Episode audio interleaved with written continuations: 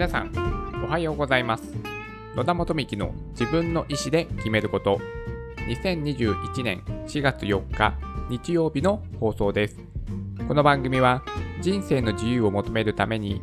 まず自分の意思で選択して物事を選ぶことで豊かで楽しく毎日を過ごすことができるきっかけとなればという番組です。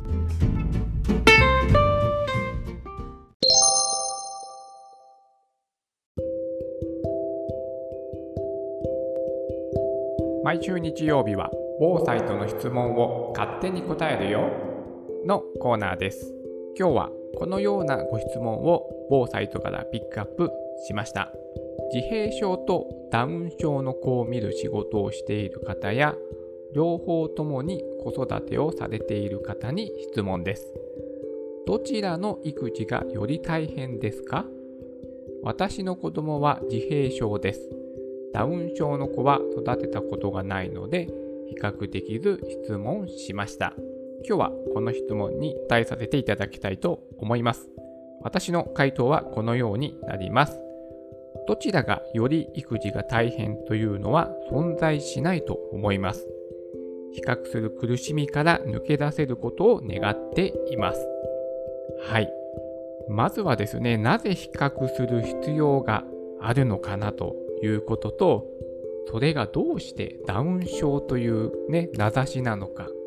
ということがまずね、疑問に思いました。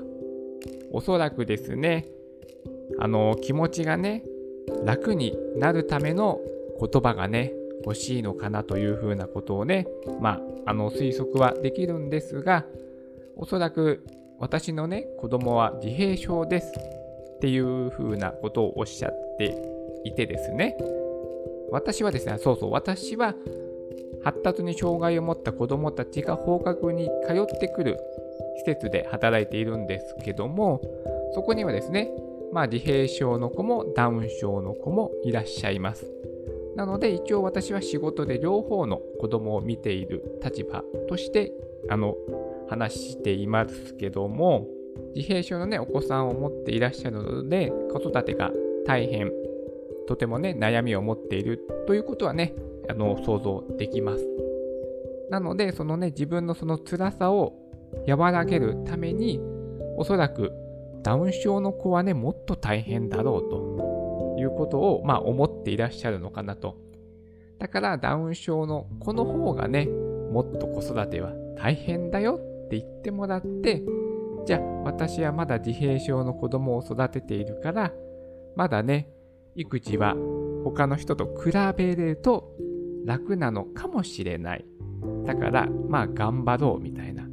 感じで今の現状をまあ楽にするための、まあ、言葉をかけてほしい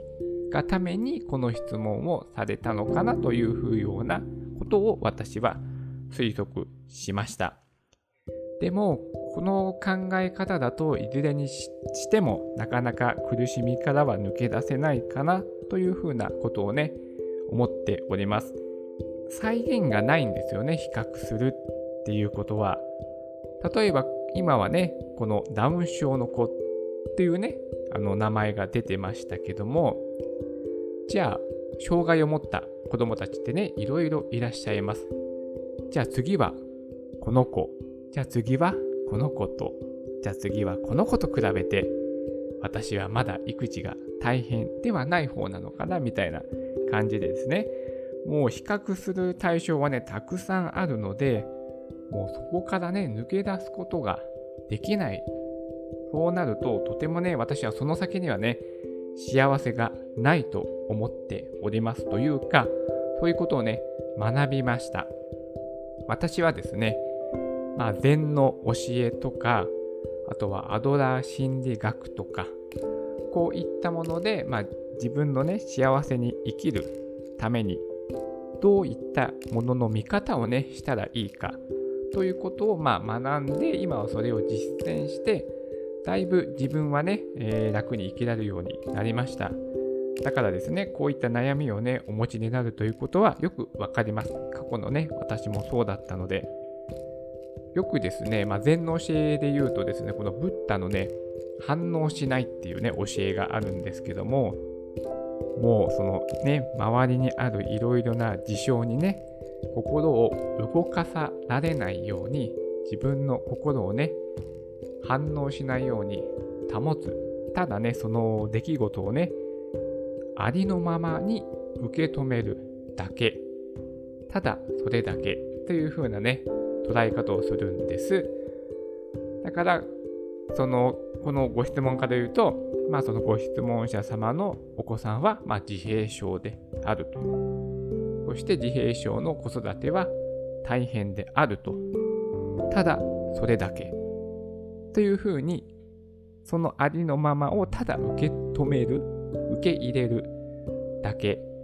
自閉症だから育児が大変だ。自閉症の子供がいるから私は幸せになれない。とかですね。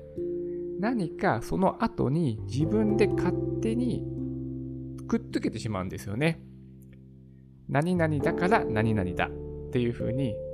何々だって終わればいいんですよ。終われずに、何々だから何々だ。人はやっぱりね、どうしても感情で動いてしまいますので、何かしらね、感情の赴くままに自分の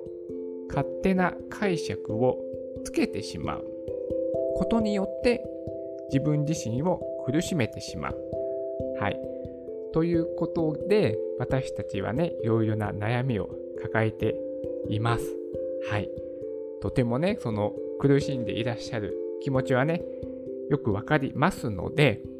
ぜひですね、とりあえず今日のご質問はもう比較をするということでしたので、今日はね、まあ、比較だけにフォーカスをしてお話をしておりますが、いろいろと人間の悩みを解決するものの見方というのがありますので、ぜひですね、そういったことの、まあ、なんでしょうね、まあ、勉強っていうんですかね、本とか読んでいただければ、まあ、本読む時間がね、もしかしたらないかもしれませんので、まあ、YouTube でもですね、いろいろな要約した情報がね、たくさんありますので、何かご質問者様が、まあ、なんでしょう、信頼している、まあ、インフルエンサーなのか、著名人の方とか、ね、まずはそういった人たちの、まあ、お話を、ね、いろいろ発信してますから、それをまあ聞いてみて、それで、あ、なんかね、自分でも納得できる部分があるなと思ったら、もうちょっとね、より深くそのことについて勉強をされると、とてもね、幸せに生きられることに一歩近づけると思いますので、ぜひね、そういった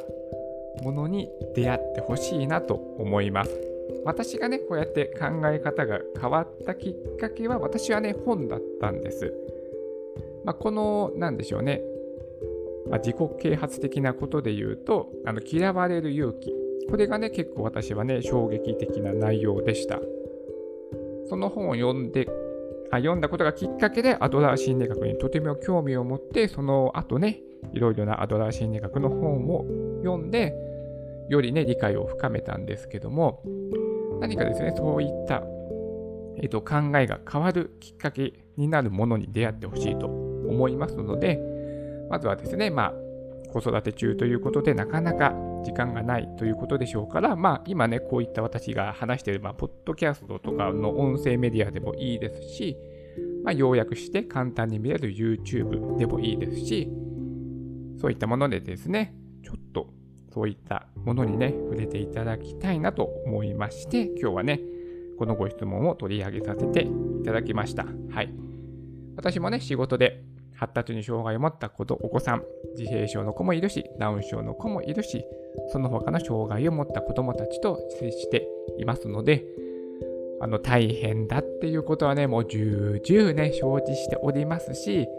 ね、そう、なるべくね、心を、ね、平然を装って接しないといけないとはね、心がけてはいるものの、やっぱりこっちもね、ちょっと感情的にね、うーってなってしまうこともね、あるのはよくわかります。そして親であるということは、基本的にはね、一日中ね、一緒に生活をしているわけですから、なかなか心がね、休まる時間がないというのもあの想像できます。なので、もう本当にですね、こう心がね、えーと、軽くなる、幸せに一歩踏み出せるもののね、考え方、これにね、出会ってほしいと思っておりまして、今日はまあ、ね、この言葉がね、届くかどうかはね、分かりませんが、まあ、届いてほしいなと思って、今日はね、このご質問を取り上げさせていただきました。